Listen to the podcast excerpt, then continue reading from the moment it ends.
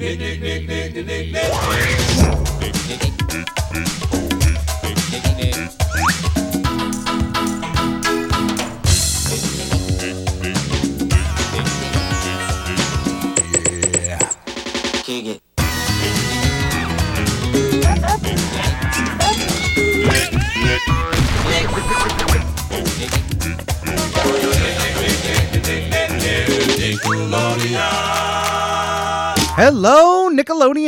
Fans, and welcome to This Week in Nickelodeon History.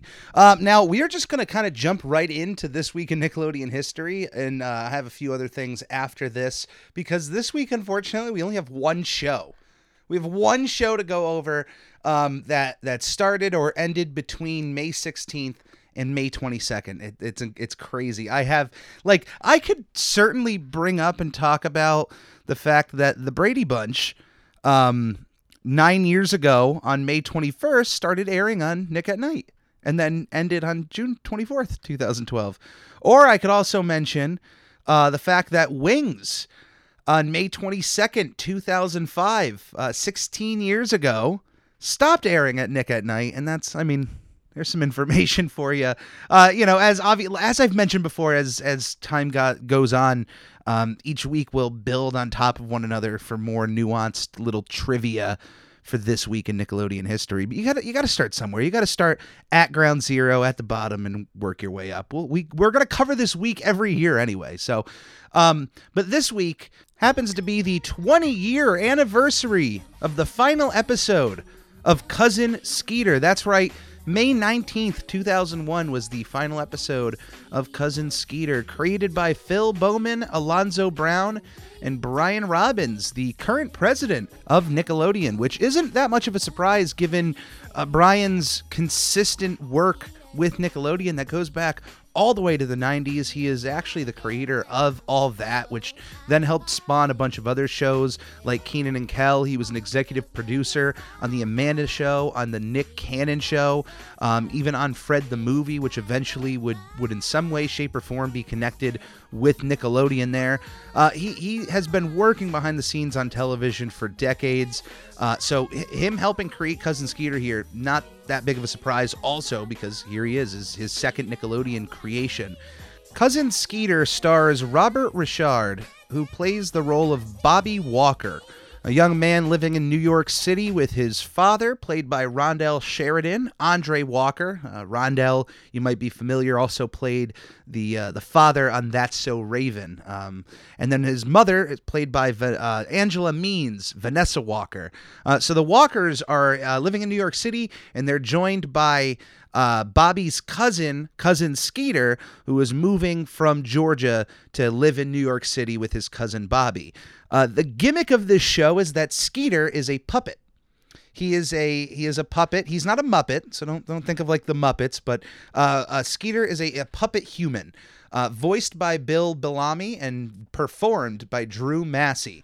Uh, the show is is very charming. It's it's incredibly intriguing to watch because um, it, it's it doesn't take itself too seriously. Obviously, given the fact that Skeeter himself is a puppet, so he's does puppet shenanigans that you would expect a puppet to do, and no one kind of blinks twice at it.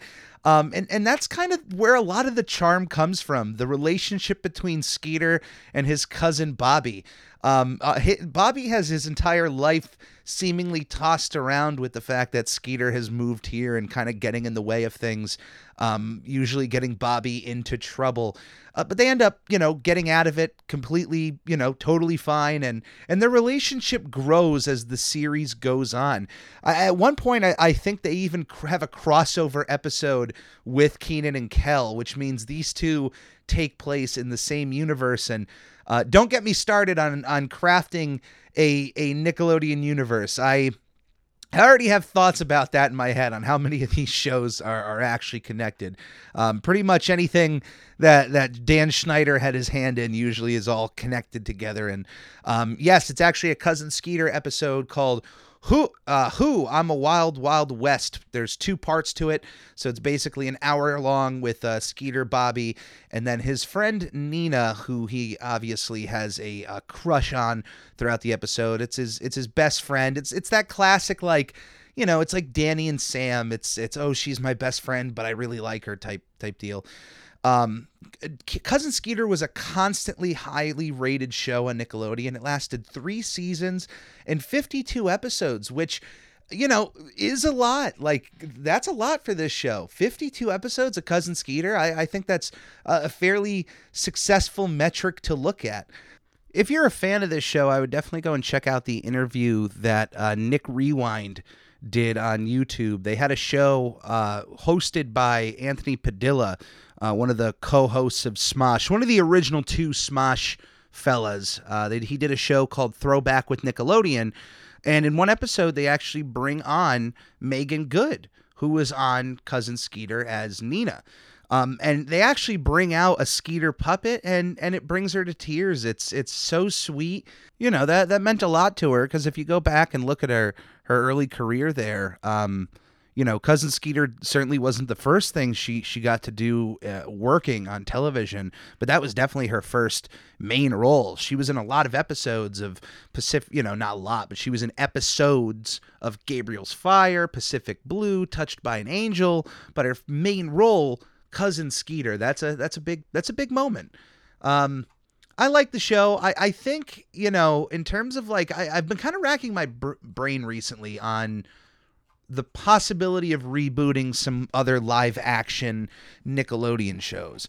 Um, they are bringing back iCarly, and and I would love if they brought back Drake and Josh, and it would really make a lot of sense for a situation to be where you know Josh inherited the home and has children, and I know it's been done and it's kind of Full House style, but maybe Drake moves in as you know Uncle Drake to help take care of the kids. Maybe something happens to uh, uh, Mindy and um, and Josh there. I don't know. They get divorced or something. You could you could have fun with that, but there's there's something there. I wonder if cousin Skeeter could work in a reboot sense. Like, what if Skeeter didn't age because he's a puppet?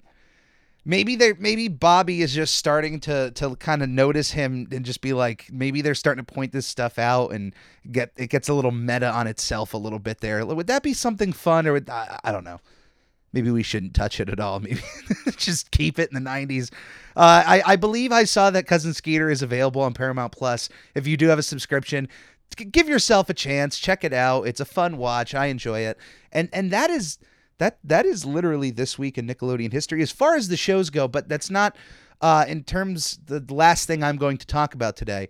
Um, to give an update on my Legends of the Hidden Temple casting process weight loss challenge of the year. All right.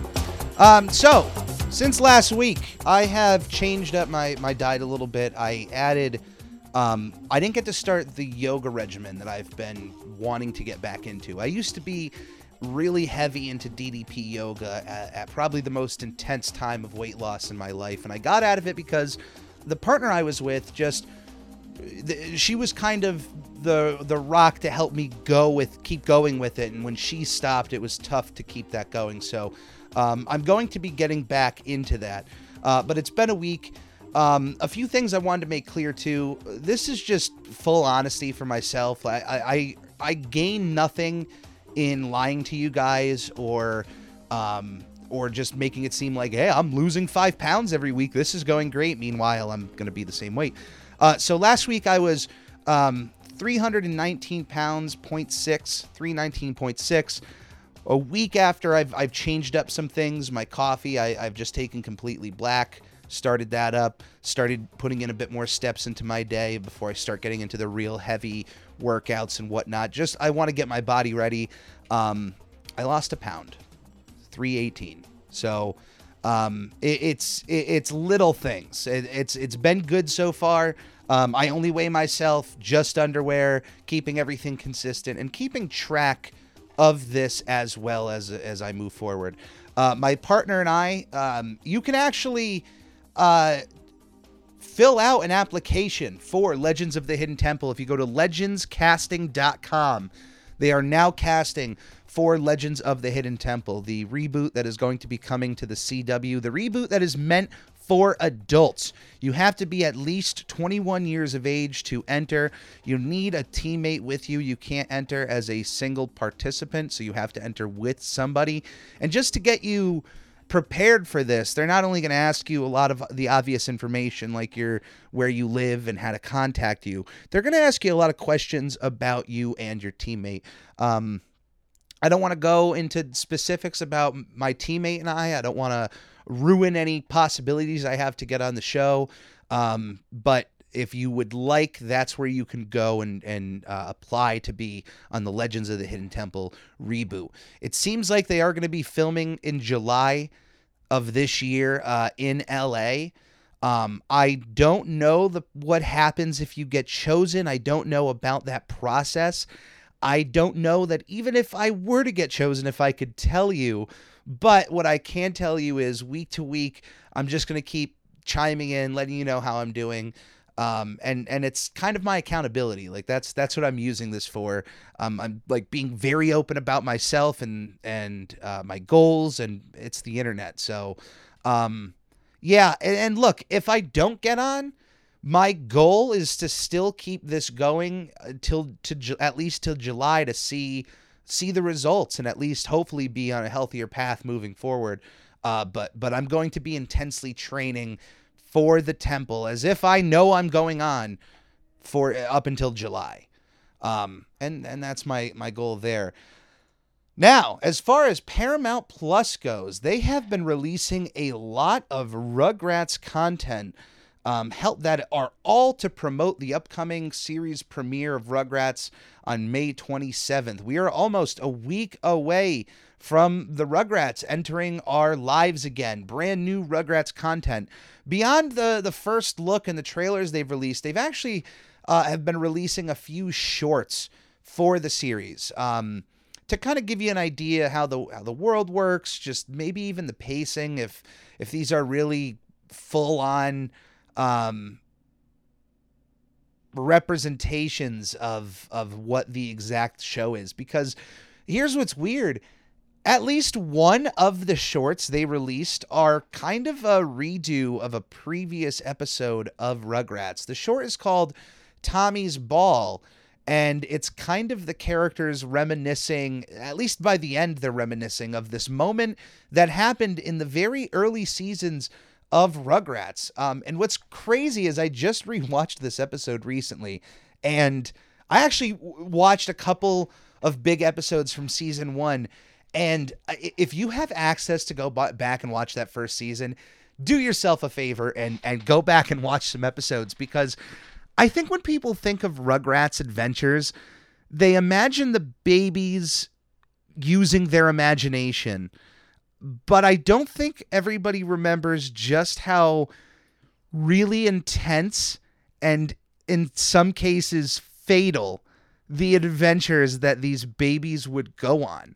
Um, in the first season, beyond Tommy getting uh, locked in toy stores and being in the back of post offices where he could have been injured, um, he finds himself kidnapped like there is an entire episode of Rugrats from the first season in which Tommy is literally kidnapped by two kidnappers from his front lawn.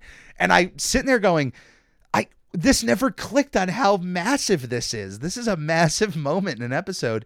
But the second episode of the series called Barbecue Story um has it's pretty much it was it was crazy. I watched Tommy's first birthday and it was they shoved almost every character that they knew they were ever going to use in that episode.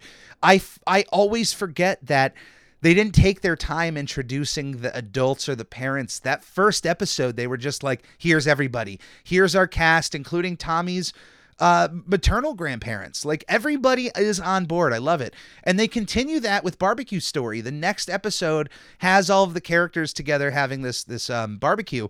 And during the episode, Tommy is showing off his new ball. Angelica steals the ball, won't give it back to Tommy as he's demanding it. And because Tommy won't say please, she ends up knocking it out of the yard into a, a further yard away outside of the fencing, which causes Tommy to cry, Didi to come come over. He sees that the ball is is still within reach. He can see it. Uh, and decides to go on an adventure with Chucky to reclaim the ball. The problem being is that where the ball ends up being is a yard that includes one of the scariest looking dogs I've ever seen in an animated cartoon. And this dog is charging after Tommy. It's probably one of the scariest moments I can think of in the entire series. Tommy and Chucky almost being, at least Tommy almost being mauled uh, by this dog. It, it's even though you know Spike in the end makes the save. Spoiler warning. Um, it, it's it. I f- always forget just how intense Rugrats was at the beginning of its run. So do yourself a favor and go back and watch a few of those early episodes. But they recreated the whole scene in which Tommy shows off his new ball. Um, it's it's almost one to one as as it is in the original cartoon. Um, except I don't know, it's there's something that no matter how good a CGI show looks, the idea that it's going to be perfect almost um with you know in having just seen this episode i you know it's it's very early rugrats animation it doesn't look super pretty but i think that grittiness of the classic way they used to make animation the 2d animation the way you know sometimes they look just slightly off model like that's that's a lot of charm that you can't get in a cgi show um, and if you do, you almost have to put in extra effort to try to match that. And they didn't try to match it. They're they're going with their own style. And I think it looks great because there's a lot of moments where if you just pause the show, you can kind of sit back and appreciate some of the nuanced details that you don't really get to see. Um, in one frame, if you pause it the right way, the lighting shows that Didi's dress has texture to it. It looks like a cotton dress. It's not just this single red piece of fabric. There there's actual fabric showing. You can see the little strands on Tommy's hair. A lot of effort went into this show, and I think some of it should be commended. Um, the the voices are, are definitely going to take some time to get used to, and it's but it's just certainly puzzling why they had to feel the need to replace them in the first place. Um, think about this Michael Bell, one guy voiced both Chas Finster and Drew Pickles. There's one guy who voiced two characters. That's one paycheck instead of having to pay both Timothy Sim- Simons and Tony Hale, who I can't imagine Tony Hale coming very cheaply. I I love Arrested Development. I love Tony Hale. He is an absolutely incredible voice actor. He's an incredible uh, comedic actor. He's an incredible um, character actor. I have no doubt that his Chas Finster is going to sound wonderful, but like, was it worth going out of the way to change it? Especially given the fact that one of their biggest uh, like marketing points for the revival series is the fact that they got the original voice cast back. Um, and it's got to feel weird for for some of the voice actresses. Look at K- Kath Soucie voicing Phil and Lil. Um, she also voiced Betty DeVille in the original series, and now she's got to sit back and and watch somebody else voice that character. Um, it, it's it's you know Natalie Morales. I I don't know. I, I maybe they just looked at this as a chance to just get more people in in voice roles. I I can get behind that, but for that I say bring on new characters. You know, add in new neighbors on the on the street. What does what are the neighbors directly next to to Stu and Didi look and sound like? Do they have kids that the babies could play with that could be a part of adventures? Um, cartoon characters and and I'm gonna quote Hot Diggedy Demon here. Cartoon characters are their voices. Um, Betty DeVille Kath Soucie brought so much energy and character to that voice. Um, is it worth it to spend more money to bring on a new actress to fill shoes that she doesn't have to fill? Why do that to the actress? Because Natalie Morales may be a wonderful character actress in her own right, character actor, excuse me. Um, but I don't know. It's to give her her own character that she can grow with, that she can call her own because now there's just going to be people like myself who you know, spent their childhoods watching a character like Betty DeVille, like Didi Pickles, like Stu Pickles, and um, you know, not being able to to hear those voices. I'm gonna probably repeat a lot of this during the review of the show. Um, you know. Uh, of course, the one character I'm really looking forward to see is uh, is Lou Pickles, Grandpa Lou, now being voiced by Michael McKean. That one interests me um, because obviously with with both uh, Joe Alaskey and David Doyle not being able to reprise their role as as Grandpa, um, that was one that was going to have to be replaced anyway. But it seems like they've just taken a complete different direction with Grandpa because not only did we get the Tommy's ball short, we also got a short involving uh, Tommy and Spike, with Spike bringing you know taking Tommy out of his crib to get him to open the door so that Spike can go outside. Uh, they start howling at the moon. It's a cute little short. Uh, we get to see that the Pickles now have this uh, little shed, this kind of hangout area outside. I somebody has there's a name for what this is, but it's basically a little hangout area. You, it's glass doors. You can open it up. There's a chair. There's some tables. It's a really nice, sweet addition to the Pickles' backyard. Um, and the last piece of of uh, footage that we got was we, we got the official theme song for the revival, which is an absolute beautiful re-edition of the theme, redone by the original uh, composers, Mark and Bob Mothersbaugh. Uh, Mark Mothersbaugh, shout out to him, um, who was actually the inspiration for uh, for Chucky's hair. Um, both uh, brothers there, of course, bring uh, bring us the the band Devo. For those that don't know, uh, of course, known for the song "Whip It," one of the cult classic songs of of my life. Absolutely love it. So they have not only the uh, beautiful rendition of the theme song, but they also have so many callbacks to the original theme song. Chucky, instead of um, being on a old school vacuum cleaners, basically riding around on a smart one of those smart Roomba type vacuums. Um, uh, we get to see the little cat robot from the original. Tommy still going after his bottle. There's a lot of similar facial movements and and it just exudes a new energy for Rugrats. Like I really love this intro. Um and that we get to see that weird cat robot again from the OG show that only really existed in the intro and maybe this cat robot does uh it does the same deal. It's just only in this intro. It does get destroyed by Angel- angelica's car there so maybe that's a, an excuse as to why we will never see it in the show now. Um but it, it just everything every little detail you remember from the original theme song is present here um, the one thing I gotta mention, and it's been a sticking point with me since I've seen any stills or pictures or videos of this show, the Pickles need to invest in some lighting in their home. My goodness, is it dark in this house? I, I, you know, I know that this lighting, you know, makes things look, you know, like it's more cinematic, like it's bigger, but some indoor lighting would would be so much nicer. Like there's just got to be something. I don't know. They got to they got to do something about that. It bothers me but i really love that intro. I really do. Um for for a moment for 30 seconds of my life i was able to see this revival as more than just revival. I, I thought it was a carefully constructed reuse of the brand of rugrats um, you know, look how many incarnations of the Flintstones there have been, the different incarnations and times they've gone into the worlds of Scooby Doo and, and the Jetsons and all the Hanna-Barbera properties.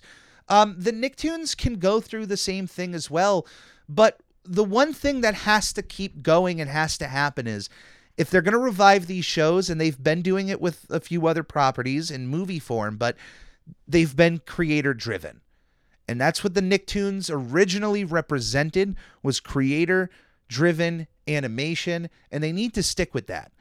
Um, so I hope that whoever is running this fully behind the scenes. I hope I hope uh, Klasky, Csupo, and Paul Germain are all doing their best behind the scenes to make sure this is the best that it can be. Uh, if the intro is anything to go by, then I look forward to the show dropping on May 27th on Paramount Plus with I think a a September Nickelodeon premiere. I think that's what I heard was that eventually they were going to at least air it on television at some point. Um, but the show and any future seasons would obviously mainly be Paramount Plus exclusives. And that is this week in Nickelodeon history. Um, if you would like to ever write into the show, uh, have your questions read out in the air, or if you would like to shout out any friends or family out there who might be Nickelodeon fans, you can do so. You can send me a letter at snailmail at uphonics.com, UFO nyx.com. Send me your email and it will be read out on the air here. I can give you a shout out. And I just generally enjoy talking with other Nickelodeon fans. Um, if you would like to help out the show, there are many ways you can. You can find this video on YouTube or the audio podcast on YouTube. Subscribe to us, like our videos, comment on our videos, get some traction going there. Find us on social media at I'm Ready Podcast on Twitter, at SpongeBob Podcast on Instagram. Search for my show, I'm Ready, a SpongePod Squarecast on Facebook, where future episodes of This Week in Nickelodeon will also be uploaded alongside YouTube as well. Although the audio feed will always be the first place to get the earliest shows. So if you are listening to this uh, video wise and you would like to follow the show more up to date, at least uh, up until everything gets cataloged through YouTube, you can do so. We're on Spotify, Google Podcasts, Apple Podcasts, wherever you get your podcasting needs, you can find this feed. That is This Week in Nickelodeon History. My name is Captain Eric, and we'll see you here next time. On the Lord. On the Lord, Nick, Nick. On the Ricky Ticky Low, while living number one Nickelodeon.